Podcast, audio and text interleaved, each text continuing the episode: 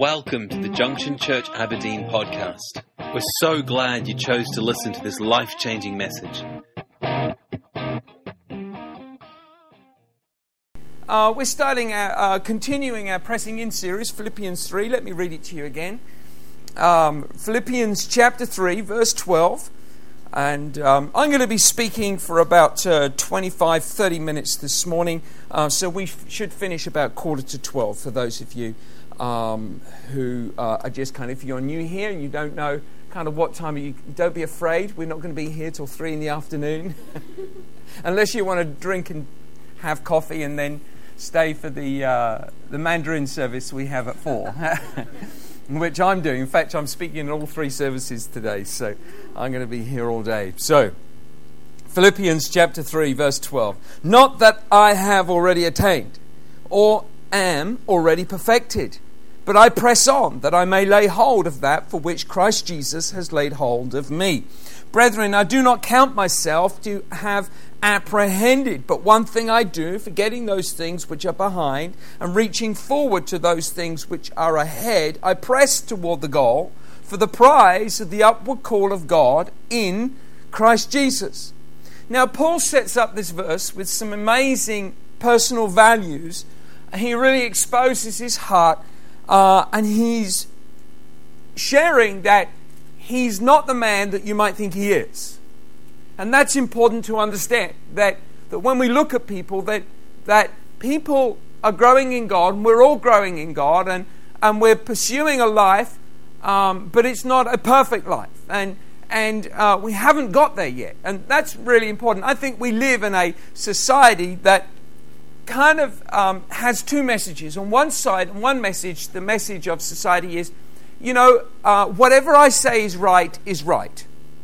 That's the, the core structure of today. If I say it's true, then it must be true. Um, so, and which basically means I can do whatever I say I want to do. We then have on the opposite side uh, a society that says if you are in any kind of public position or you can't do whatever you say you want to do, you can only do what we think you should do. Uh, and so there's this kind of uh, this paradox between society that haven't actually kind of worked it out yet. That actually doesn't make any sense. Uh, but Paul is saying, um, I haven't yet done what it is that I know I can do because I have yet to get a hold of everything that God got a hold of me for. Now, what he's saying is, God got a hold of us, and He's got a hold of you. And that means that if you can get a hold of Him, you can unlock and discover everything that He has got a hold of you for. And that's there is the amazing mystery. There's the amazing journey that we go on when we're we're looking for what, what it is that we can get a hold of. And and um, so we've been pursuing this series. But I want to get to this uh, part of the verse in verse 13. He says, Brethren, I do not count myself to have apprehended. And this word count literally means to place value and importance on something. Paul says, I do not count, or I am not counting up everything that I have done. Now, that's quite, you know, I was thinking back this morning, um, last week, I was thinking about my childhood days, and I used to have a money box. How many of you used to have a money box? Um, with change um, diminishing in use, money boxes are less popular. But I had a money box, and it was the only way that I could ever buy anything or do anything that I wanted to do. Um, I couldn't go to mum and dad and say, Can you pay for this? Because they couldn't. They didn't have the money. And so when I was growing up, um, the clothes that I wore, they weren't second hand, they were third or fourth hand. And uh, the shoes that I wore, they were almost always shoes that my brothers had worn before and um, but then they had worn, So by the time I had gotten through, I would grow through my shoes. And uh, being the youngest of the family, it is the least fortunate place to be in a poor family because um, you, you just have to wear what everybody else is. This is why Samuel in the Bain family is just woohoo. It's like either that or he wears a lot of dresses. Oh, we don't know. if it were in my house, I was, and all the rest of my siblings were were girls, it would have been dresses, I can tell you. Mum just would have turned them into trousers. She would have just. And then she would have cut them short because boys are not allowed to wear trousers, they have to wear shorts. That's the way I was raised. Boys have to wear shorts. There's some older people looking, and thinking, going, yeah, that's right. And uh, so um, I wasn't allowed to wear long trousers until I was 11 years of age. It didn't matter what the weather was. No matter how cold it was, 11 years of age. And I was only allowed to wear long trousers then because it was the school uniform. And mum was particularly like, I'm not happy about this, but it's the uniform, and so I guess you have to wear long trousers. And we were like, thank you, Jesus. so I had a money box, and in my money box, every week I would get out my money box and I would count the money. And I would have uh, coppers and and uh, pennies that maybe my dad had given me. It was uh, of the, those were the days, of course, when dads had money in their pocket. And, uh, my dad, he always had change in his pocket and a handkerchief in the other one. People don't have handkerchiefs anymore, do they? Everyone had a handkerchief. And uh, mum, dad, they always had handkerchiefs. And, and uh, mum would get out a handkerchief, she would look at us and she would say, oh, Look at you, spit on this. And I would have to say, Spit on the handkerchief. And then she would wipe my face with it. yeah, yeah, she, she, she, wouldn't spit on it. If she spat on it, I'll, I'll go grubby. Thank you very much. Normally egg or something down my face. And but Dad would give me money, and he would give me um, he would give little bits of change that he had left over in his pocket, um, little two p's and one p's. Um, actually, uh, I remember it was before then, it was the old money. He would get the threepenny bits and the shillings, and, uh, oh, and uh, so I'm just old enough to remember it, okay? but only just. And um, so he would give me this change, and, and then I would go to work. On when I was a, a um, when I went into um, high school, I would um, go to work and on a Saturday and I would clean caravans or I'd dig gardens and, and just do whatever I could to just get enough money together to save up. And most of my time, I would save up for things like the, the Sunday school, um, the Sunday school Bible camp that we used to have each year. My parents couldn't afford to send us, so the only way to go was to save your money yourself. And that's what I would save all year for. I would, I would count the money and it was very important to me. that each week I would count it, I would add it all up, and I would write it down, and then I would put down a little note on what it was, and then I would put it back and then into the hiding place because all my brothers, they were all saving as well, and they were, you know, found money is your money. So, all's fair in love and war, a family of six. You've got to get what you can get.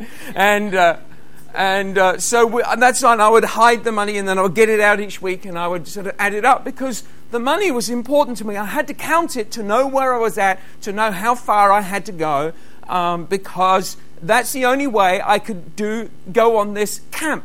Um, the camp used to be at a strict Baptist chapel, and they had this chapel, and then they, they would have a little bit of land next to the graveyard, and we used to camp next to the graveyard. And uh, it was freaky because the toilets, you have to go through the graveyard to get to the toilet. So in the middle of the night, you can imagine, uh, it was like, I heard something, and, and uh, they were, those, were, those were the days.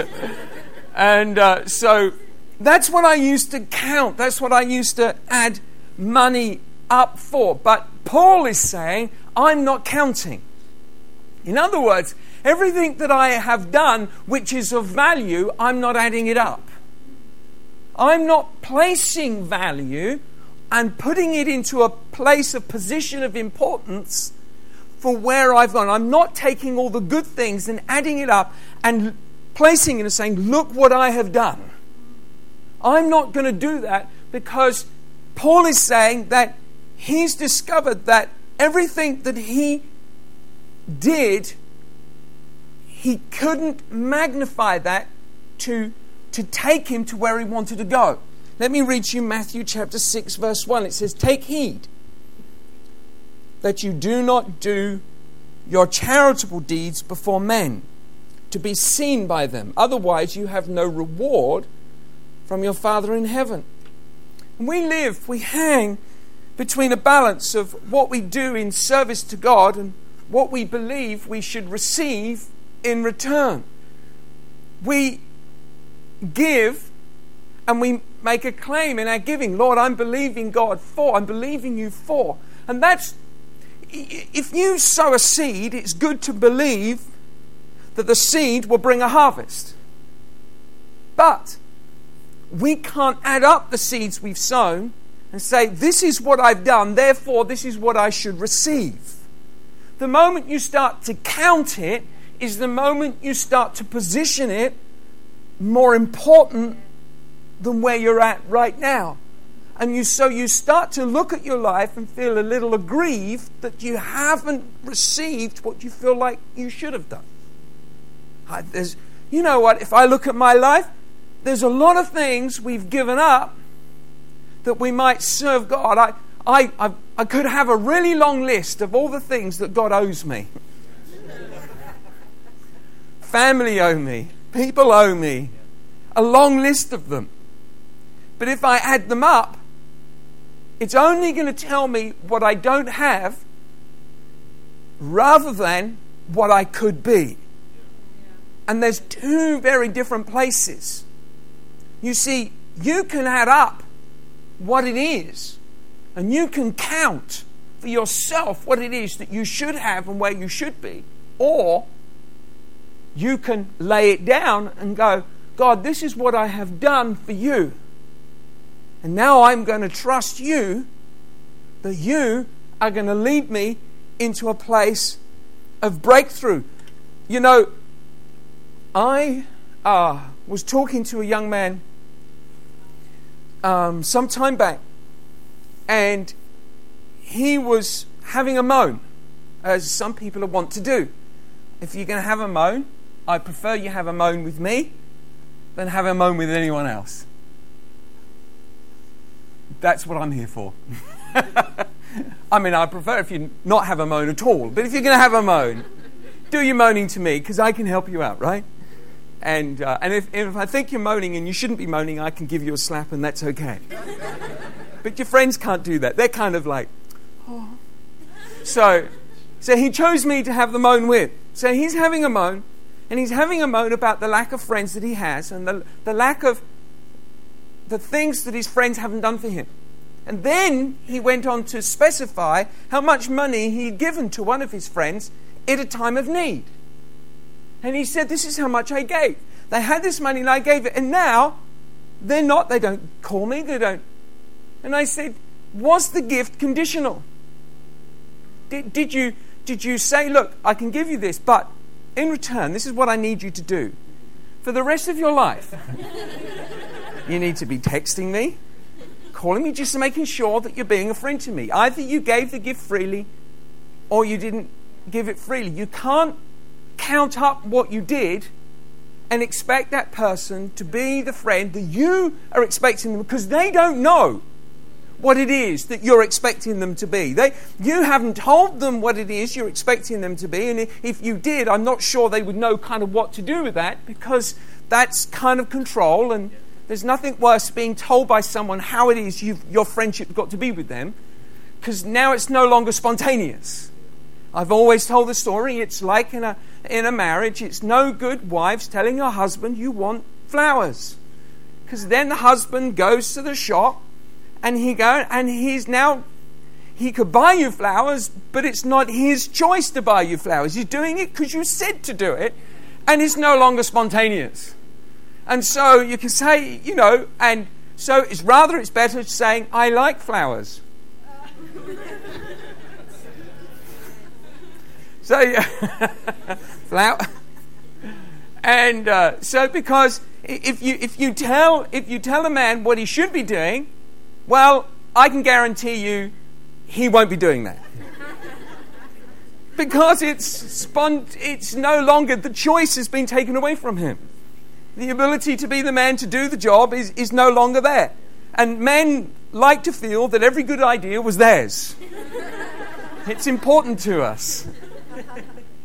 so if you want us to do something, then make us think it was our idea. That's all. Yeah, find a way. because we'll feel good about it and so will you. but but we have to understand this that, that God he called us to give our life in service to his kingdom, not to count what our service has been, that we might keep a record that we can come back to God or come back to church or come back to man, come back to any place and say, This is what I'm owed. This is what I should have. Paul says, I do not count myself to have apprehended. Now, if you look back at Paul's life, Paul had done a phenomenal job. He had done um, the, the, the greatest job in establishing the early church, taking it out of the chaos of persecution and putting structure and order according to scriptural foundations which were laid in him before he even was saved. And so Paul was a man who helped put structure into the early church. If anyone had apprehended, Paul had. But Paul goes, I don't count myself. In other words, everything I have done is not important to what I want to become.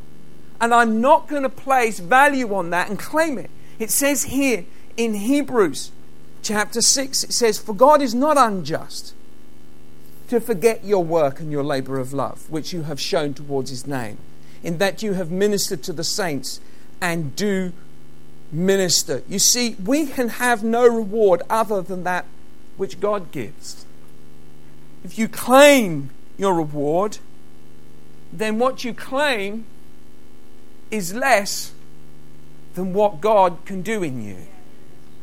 You see, if we keep a record of our accounts, then we're not allowing God to be our record keeper.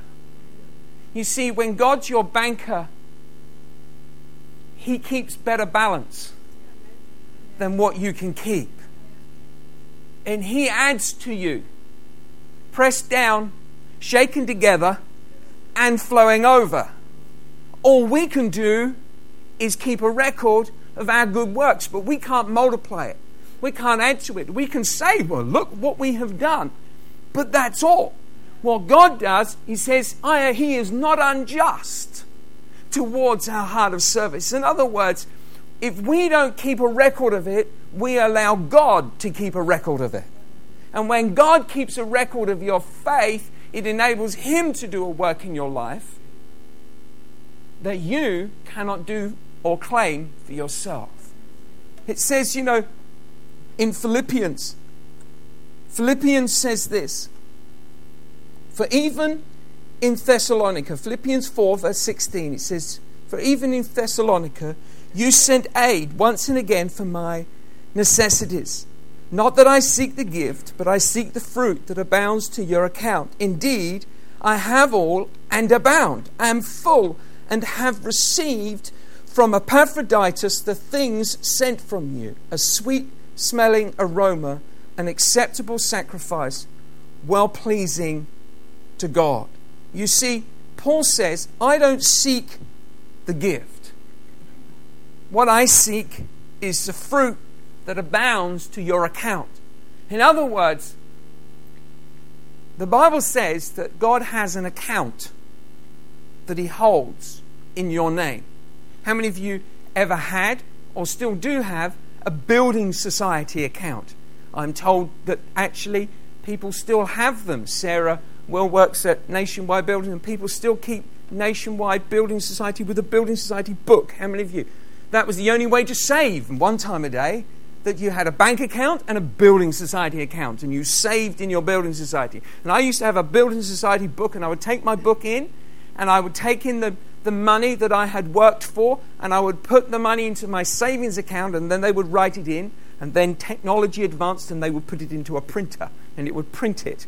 And uh, so there was so there was my savings account, and it added up. And then at the end of the year, they would add the interest, and I would take it in. And suddenly, the next moment you look at it, there's the savings account, but the interest has been added, and it just jumps up a little bit. And I remember um, that that exciting moment when your, your, what you've saved has just increased a little bit more. And you know, these are really, these are sort of important parts of our lives. But You see, we have to understand that if you want your life to have value, you've got to let God keep accounts, not yourself. You see, you can keep an account of all your good works, and if, but if you do, you'll also keep a record of all the wrongs that have diminished what it is that you should have received. Don't keep a record. Don't keep a record of all the good works you have done, and don't keep a record of all the bad works done against you. Because both will destroy you. The good work will mean that what you end up doing is laying claim to something that you feel is rightfully yours. Only it won't ever be given to you because you'll have to claim it for yourself. You have to go out there. I, have seen people who, who, who, who believe that position or in, in church that somehow that some position is rightfully theirs, that some role is rightfully theirs, but we give ourselves to service to God. I remember 11 years of age feeling the call to preach. Just uh, to preach the gospel, 11 years of age. I got born again, I think I got born again at 15. I was raised in church. The process of being, when do you actually get born again when you're in church? You know, it's a, it's a journey. I went through a journey. But at 11, I felt the call to preach. At 15, I knew I had to make that commitment. Lord Jesus, I give you my heart. I ask you to forgive me of all my sin. And there was a lot of them. There was a long list. I was there for ages.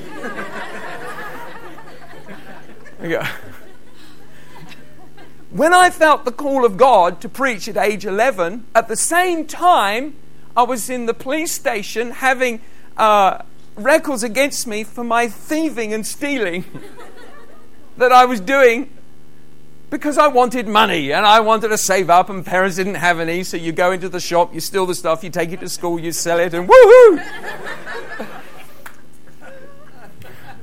I was adventurous. Uh, it's a good business head, right? So, when I get 15, so I've got God working on me on Sundays and the devil working on me on Mondays. but when I was when I was 15, I knew that I had to make that commitment for God. And, and it kind of like that, that crazy kind of pull either way. And I made that commitment for God at, at 15. At 17, I, I get a vision of planting churches across Europe. The insanity of it. I'm 17 years of age. I didn't even know what planting churches meant. And so I get a vision, I'm writing it down of all the places in Europe I knew I felt that God would call me to go to to start churches at 17. When I'm 17, about 17, hovering between 17 and 18 years of age, there's a little chapel up the road, an old chapel with old people that went along. They'd have all these dead people, they would bring them into church, they would pump them up. And, and then they would, they would sort of come to life and they would sort of like, they would sing these hymns. They would sing, and, but they had no pastor. And I thought, God's called me, I can be the pastor. I I went there for that purpose. Then I discovered some older fella who seemed more qualified. I have no idea what they saw in him, but he became the pastor. I just assumed the role was mine, and uh, but as it was, he he had um, he was kind to me, and he let me preach. And I was 18, and that's when I started preaching and started ministering, and he trained me in ways of leadership and ministry, and I began to discover that you can get a dream in your heart and God can put a dream, but you can't lay claim of that dream. So I'm going to this church wanting to be the pastor, but in the end, what I'm doing is digging out the car park. Because they got no one. It was a vast area, and they got no one to dig it out. All the other people who go to the church are nearly dead. They're on their way out to glory. I don't even know why they had a car park, to be honest with you. Really, anyone could drive if they. One of the old ladies that used to come, she, she had more hair on her chin than she had on her head. And trust me, a prune would look smoother than her face, right? Now, this old lady remembers Halley's Comet coming through the skies in 1904. she remembered it. And she's in the church. She is so old, right? The building that was falling apart looked young. And and she's in the church, and that's the church. And, and, but I had to dig the car park for that church. There were things I had to do. They, they, they had a toilet, it was an outside toilet. I can't tell you the times I had to sort that thing out. it was disgusting. But I had to do it because it needed doing. And I couldn't lay claim to what I believed was mine because I knew that I had to just give to the Lord and let Him tr- trust Him with what God was going to do in my life. And I just did whatever needed doing. Not laying claim to some magnificent ministry. I wanted, I laid claim in my heart, but I let it go before the Lord and allowed Him to do. So at 17, and then 18, and then 19, 20, with Cheryl and I um, uh, leading a, a young adults group by that point, and then um, I start a business and uh, furniture business with my father. Nothing happens really in those days. I'm still ministering and preaching in the life of the church, but nothing happens for my vision not until I'm 29. So from the age of 11 to the age of 29, I'm still waiting for God to do something. You know, you've got to understand that in your life is your timing. Don't, don't work out and say, well, I've been waiting longer. Well, it's because your life and my life are, are complete, they're different journeys. But you've, you can't keep a record of accounts of what you've done, meaning it should equal some grand reward. Ricky read out a beautiful verse. I mean, I just wept in that communion. And he read this out in John 15 5. In fact, he didn't read it out, it was on the video. I am the vine, and you are the branches. He who abides in me, and I in him, bears much fruit. Without me, you can do nothing. You know, Paul said to the church, he says, I don't seek the gift, I seek the fruit that abounds to your account. There is a, an account that God keeps a record of your faith. He keeps a record of what you have sown into the kingdom of God. We are not here to draw from the balance of our account. We are here to sow into our account with more faithfulness, more faith, more service, trusting that God would take care of our every need, giving to us what He wants to give. You see, if you claim what you should have, you will miss out on what God wants to give. And I've seen many abort the mission of what it is that God's called them to do because they feel that something should be theirs. But lay it down and don't add it up because God wants to do something greater. You see, how much more does God want to give to you? than what you can imagine could be yours. When I think about our lives today, I can't tell you how dumbstruck I am that God has done. Sure, I dreamed big dreams. Let's face it, everybody dreams big dreams. All right? I'm just amazed that God has done what He has done in our lives. And He's just done more than I could possibly imagine. But what He has given us isn't what I imagined, it's what He perfected.